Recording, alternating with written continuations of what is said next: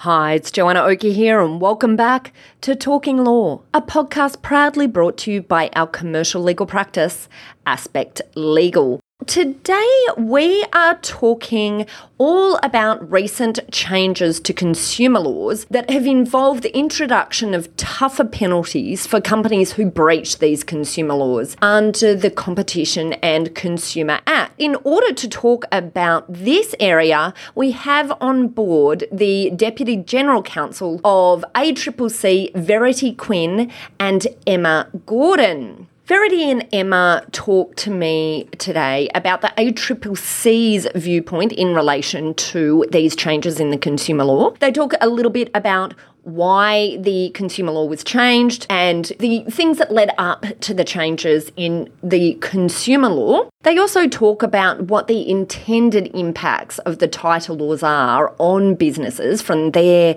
or the A C C C perspective. And they also talk about what the changes mean for businesses on a practical level. We also then dive into why there was a need for the change, what the catalyst was, and some insights into what penalties looked like for businesses prior to the changes and now what they potentially look like in this new environment. So this is a really interesting episode. It's great to have the A C C C on board talking with us today, so let's get started.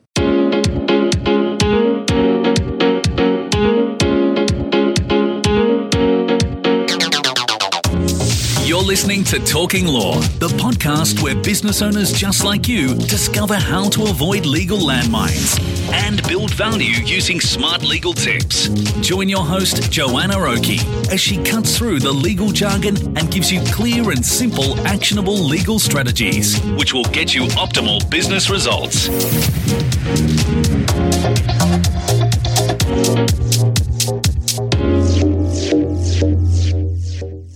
Well, hi, Verity and Emma. Welcome on to Talking Law today. Thanks, Joanna. It's lovely to be here.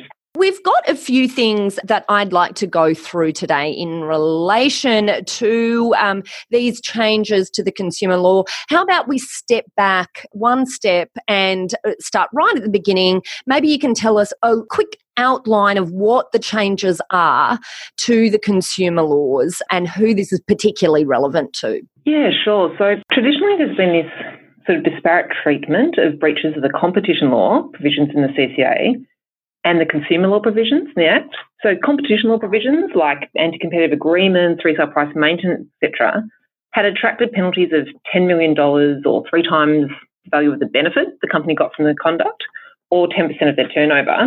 But breaches of the Australian consumer law provisions attracted these much lower penalties, one point one million dollars at their highest. I think it was two hundred twenty thousand dollars maximum for an individual. What's happened is that as of the first of September twenty eighteen, the A C L penalties, the maximum that can be imposed, is now in line with the competition provision.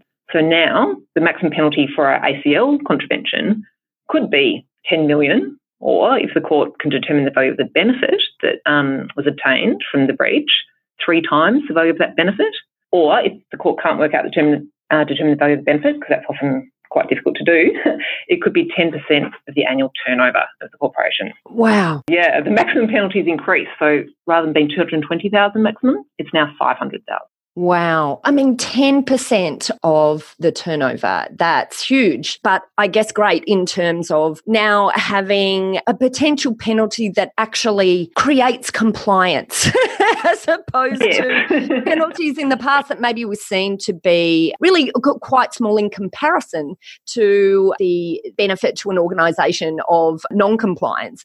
Maybe if you can talk a little bit about why these changes came about. So what caused, and and you've you've talked um, clearly about the requirement for aligning um, th- these different parts of the uh, legislation, the consumer laws with the competition laws, but what else generally was happening in the market that the A C C C was concerned about? Yeah, sure. I think the concern was primarily focused on large companies, yeah, where, you know, they had this annual turnover in the billions. And then the maximum penalties available under the A C L of, you know, one point one uh, per contravention, contravention was seen to be, you know, in our view, inadequate to really deter them from breaching the law. Similarly, if a company was getting a huge amount of benefit from the conduct, then it could just be seen as a cost of doing business that you might get this kind of low fine imposed if you were found to breach the law. And so the A C C C have been advocating for quite a while, saying we just don't think these penalties are significant enough to deter businesses that are getting a huge benefit from the conduct or that are massive businesses from engaging in the conduct. And then there was actually a report done by the um, Consumer Affairs Australia New Zealand back in two thousand seventeen. And that report came out and said, yep, the maximum penalties under the A C L are insufficient to deter breaches for highly profitable conduct. And that, you know, there is this evidence that some uh, companies were seeing an A C L penalty as kind of the cost of doing business. And there's also a bit of commentary from the courts around this. So I guess just sort of two examples in particular would jump out. One was the A C C C's case against Apple in two thousand eighteen. And there, the, the federal court had imposed a penalty of nine million dollars on Apple for making false and misleading reps about consumer guarantees and the rights and remedies available to consumers under the A C L. We, we'd actually agreed a penalty with Apple that what the A C C C put forward and said we think nine million dollars is appropriate. And then it's up to the court to determine, you know, okay, the parties have put forward this submission as what would be the appropriate penalty, but the court determines what they think is appropriate. And Justice Lee there expressed concern that actually nine million dollars could be regarded as loose change by a large company like Apple. And he noted that, you know, if a penalty doesn't impose a sting, then it's less likely to achieve the intended deterrent effect. But he sort of made comments about, you know, I'm constrained by authority and the large nature of Apple can't dominate my analysis here. And then we had a similar comment from the bench in um, A C C C and Coles in two thousand fourteen, where Justice Gordon, again in the federal court, made this comment that it's a matter for the Parliament to review whether the maximum available penalty of one point one million dollars for each contravention is sufficient when a corporation with annual revenue in excess of twenty-two billion dollars acts unconscionably, but the current maximum penalties are arguably inadequate for a corporation of this size. I guess we'd say, and Parliament obviously agreed, that an increase to the maximum penalties available for A C L breaches was necessary to enable the courts to impose a sufficiently high penalty to deter poor corporate conduct, particularly for those really large companies. How do these changes impact the process of uh, the A C C C, or do they do they impact the back end of the way that the A C C C now approaches contraventions? Has it, has it created any practical differences other than obviously you now have higher penalties that you can point to? Um, sure. I, I think, as Verity mentioned, we've been advocating for higher penalties for the reasons of deterrence and making sure that businesses aren't tempted to do the wrong thing for a while. And as a general matter, we would expect and hope that there'll be a general shift in moving consumer law penalties just to a higher level um, to reflect the, the damage that this kind of conduct does.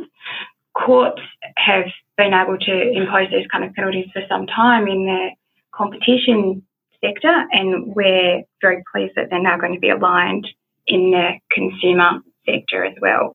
So it means that in a practical sense, there'll be a general, we would think there'll be a general exposure to higher penalties, and we'll be expecting higher penalties and advocating for higher penalties.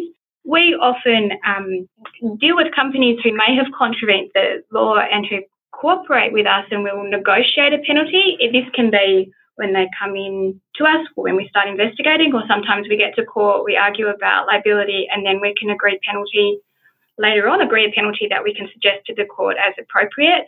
I think it's fair to say going into those kind of negotiations, we will have a higher um, level of penalty in our heads than perhaps we had before, um, reflecting the fact that the goalposts have shifted a little with this overall increase. In terms of a practical effect, for particular kinds of companies, I think large companies in particular can expect higher penalties, can expect us to go in with higher penalties, and can expect the courts to be ordering higher penalties if they're large with a, with a big corporate group turnover, because there is a way of calculating penalty that goes to overall group turnover. Also, if there's been a significant benefit from the relevant conduct, they can expect that to have an impact on what we would think was an appropriate penalty.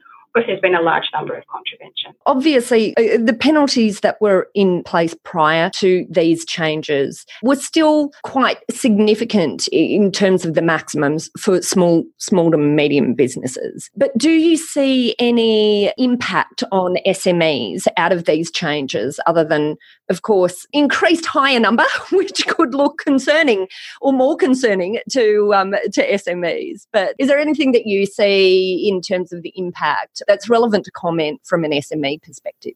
I think from an S M E perspective, there's also the hope that it will level the playing field a little bit, because the large corporates are going to have much more of an incentive to be complying with the law and making sure that they're doing the right things.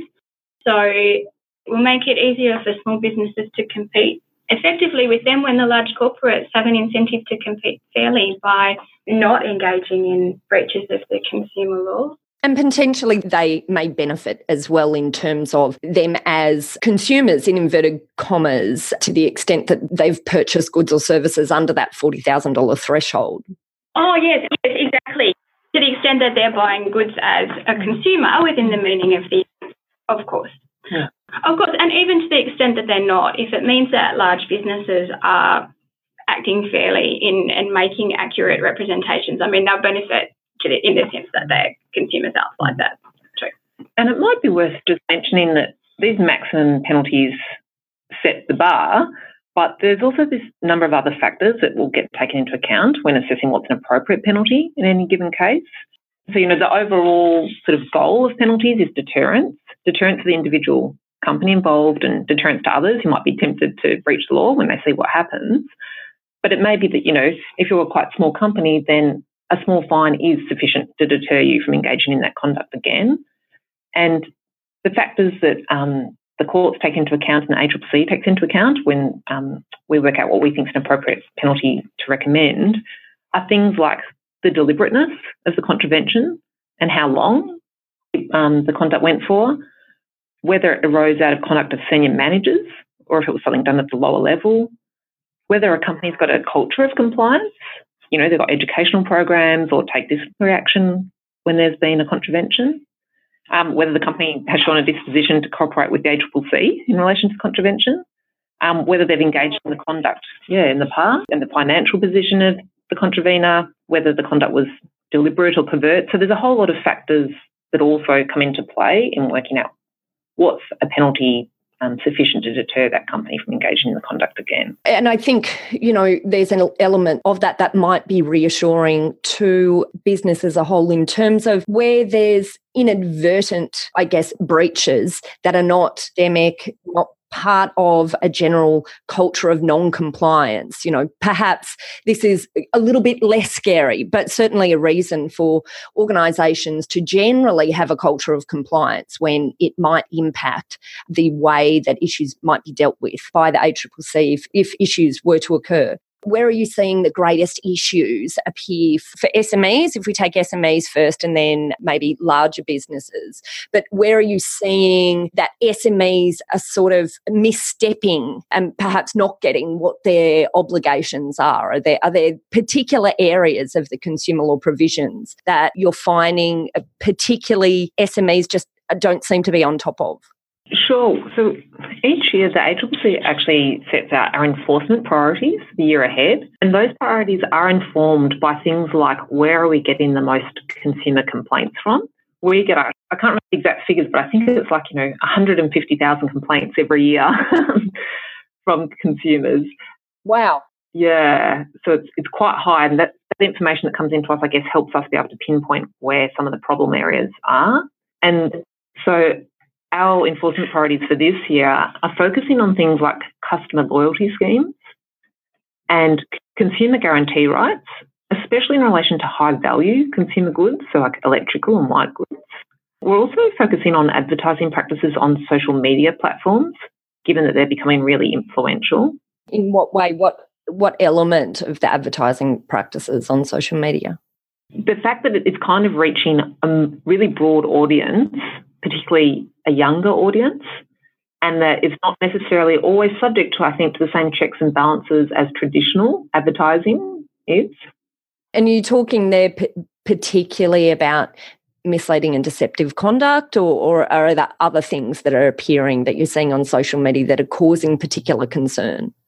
False and misleading representations is a really big one in that space, including even things like not disclosing um, arrangements between, say, a social media influencer and the products or services. Also not disclosing terms and conditions appropriately when they're encouraging people to sign up and take on obligations. There's just a few other priorities we've got as well, which um, one is one that comes no surprise to anyone, pricing in the energy and telecommunications sectors. Yeah, right. Wow, there you go. Franchising issues continues to be a really um, big area of focus for us and an area of continual complaints. And also business-to-business unfair contract terms. And one that's sort of interesting for the A C C C and interesting globally is, of course, the collection and use of consumer data by digital platforms. And as you'll you, be aware, we've got an inquiry into that very issue going on at the moment that we'll be reporting in June. Mm-hmm. Okay, so it's a watch this space. So maybe we can also talk very briefly as well about what the, the course is in terms of how the A C C C deals with consumer complaints. So consumer complaints is, as you said, there was, I, I can't remember the number you mentioned, was it one hundred fifty thousand complaints a year? Is is that what you said, the, the level of complaints that the A C C C is dealing with is? Yes, I think it's around one hundred fifty thousand complaints come in and they get assessed, and then a number of ones have a kind of initial assessment, which is a bit sort of call it a mid-tier um, level of assessment to see whether or not there is an issue we should pursue. And then if it is, it then gets sent out to enforcement teams. And we have an, across the country a number of investigations live going on at any one time, both in the competition and the consumer space. We are also responsible for um, a number of product safety issues, so we have investigations and actions going on in that space as well. Excellent. Before we wrap up, maybe just talk a little bit more about the penalty figures here. Can you talk to us about this area a little bit, just so we can wrap our heads around what it actually means in practice? Sure, um, and we yeah, we can definitely give you some context around that. Uh, under the old penalties regime, where the maximum penalty was just over one million dollars per contravention. The highest penalty for a consumer law breach that was ever imposed was an eighteen million dollars penalty that was imposed towards the end of last year against We Buy Houses Proprietary Limited. And there was a penalty imposed against the director personally of that business of six million dollars.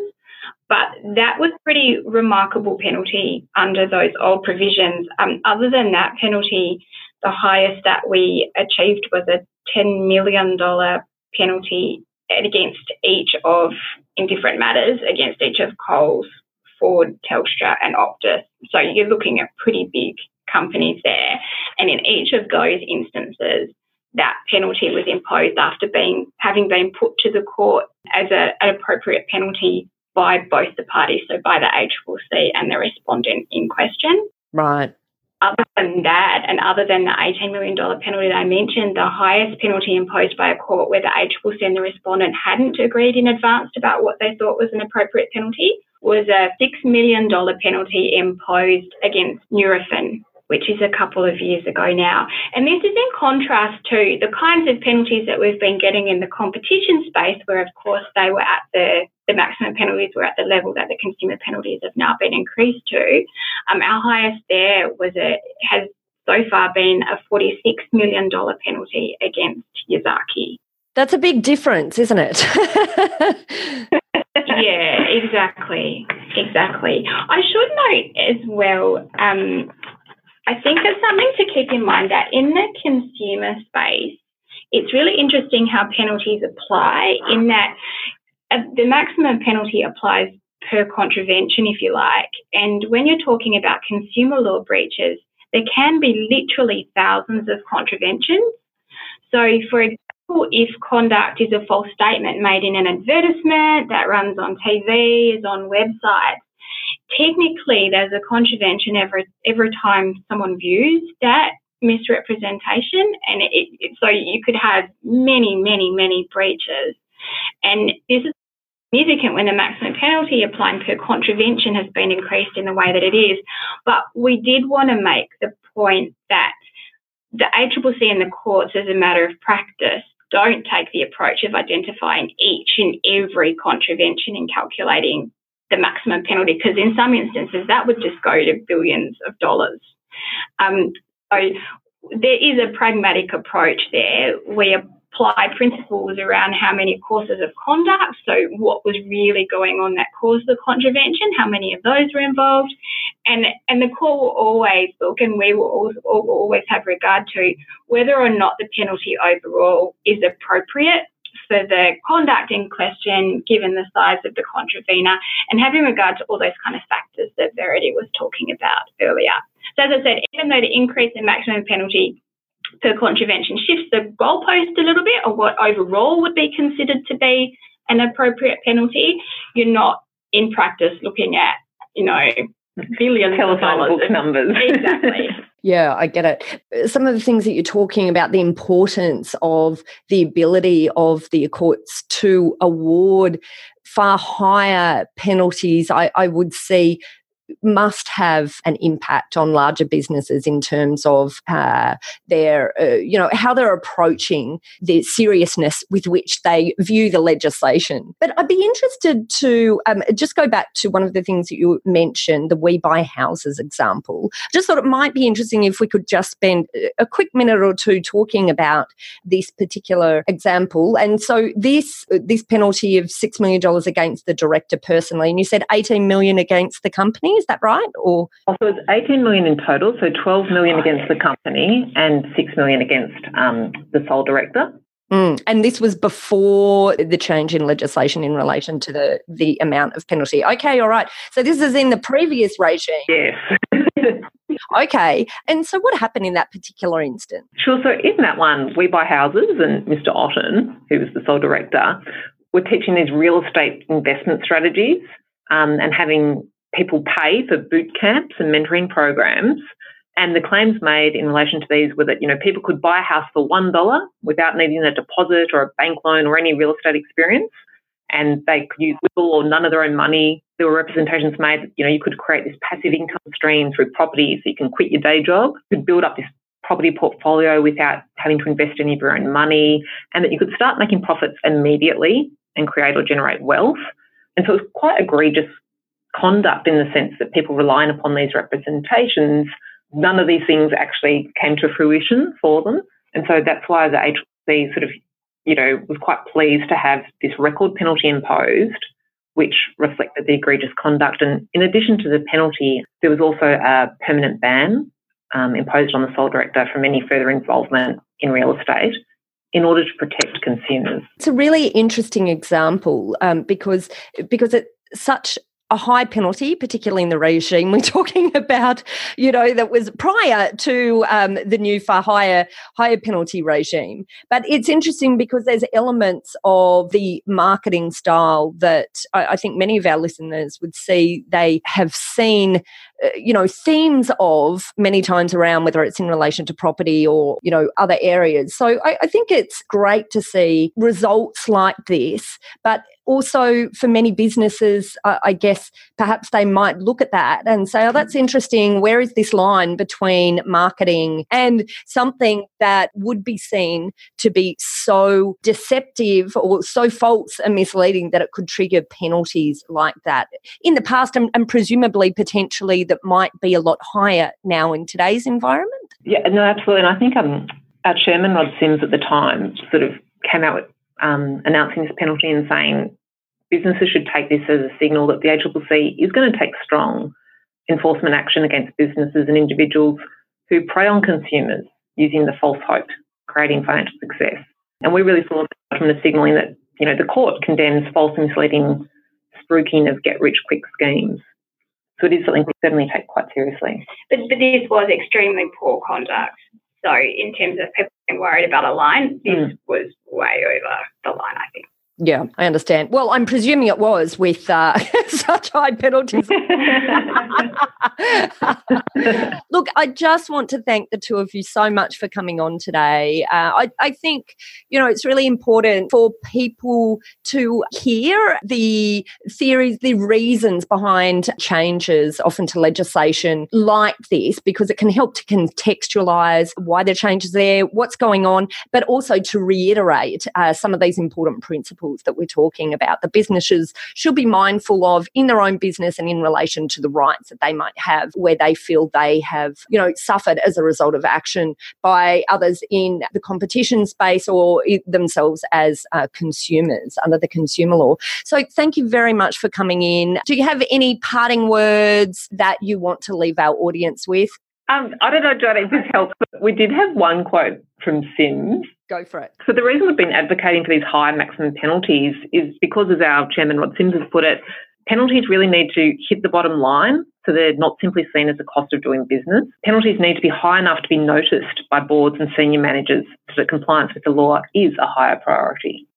I think that's a really good point. I'm sure you'll now be very busy after some of these changes. Has it led to you being busier? You know, does, does it trigger interest? Does it trigger people identifying issues and reporting them more often when, when they hear about higher penalties? Is, is that something that, or are they unconnected? I think, to be honest, once this higher penalties, once the regime kick, kicks in in a, in a practical way, because we start taking cases that the conduct falls within this new penalty regime, I It, I think it will. I think it will gain momentum. I think that's certainly what happened in the competition space mm. when the penalties were increased there a number of years ago. So I think having the law changed is one thing, but when people start seeing what that means, I think then it, it will have more of an impact. Mm. Well, I, I tend to think it probably would too.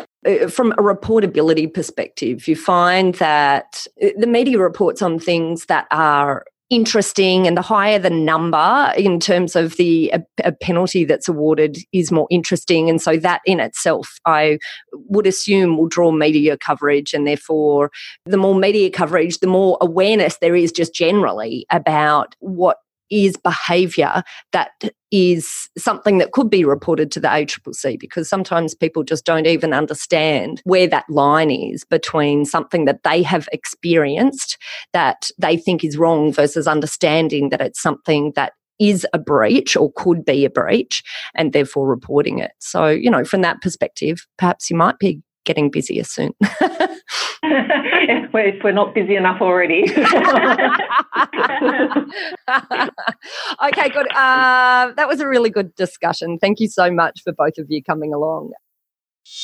Well, that's it for this episode of Talking Law. Just as a quick recap, we were talking to Emma Gordon and Verity Quinn, Deputy General Counsels of the Competition and Consumer Law Unit at the A C C C. And in this episode, we took a quick look at the changes to the consumer laws and the tougher penalties that have been introduced by these changes for companies who breach the law. We talked about the intended impact of the tighter laws from the A C C C perspective, what the changes mean for businesses on a practical level, why S M Es should be interested in the changes, and a little bit about the background of why these changes came into place. Now, look, if you'd like more information about this topic, just head over to our website at talking law dot com dot a u, where we go through the highlights of this episode, and we will also link through to the A C C C so you can see in more detail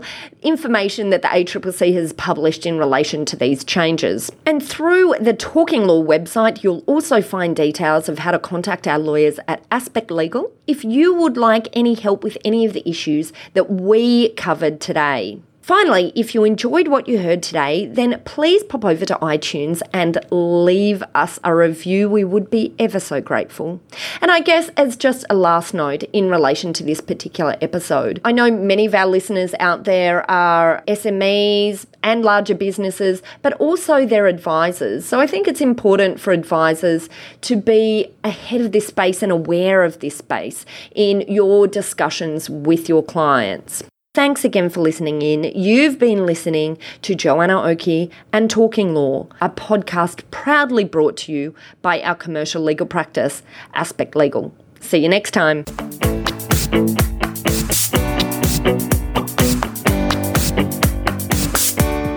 Are you looking for a top quality legal team to assist you in your organisation? Aspect Legal is an innovative commercial legal practice that specialises in providing fast and professional services for their clients. If you'd like to chat about how we might be able to assist you, simply head over to our website at aspect legal dot com dot a u to book in a time for a free discussion with one of our lawyers. Thanks for listening to Talking Law. Tune in next time for more smart legal tips and tricks to keep you clear of those legal landmines. If you want to get a download of today's show notes, head over to talking law dot com dot a u. Information in this podcast is general in nature, not legal advice. If you want advice for your business, visit talking law dot com dot a u.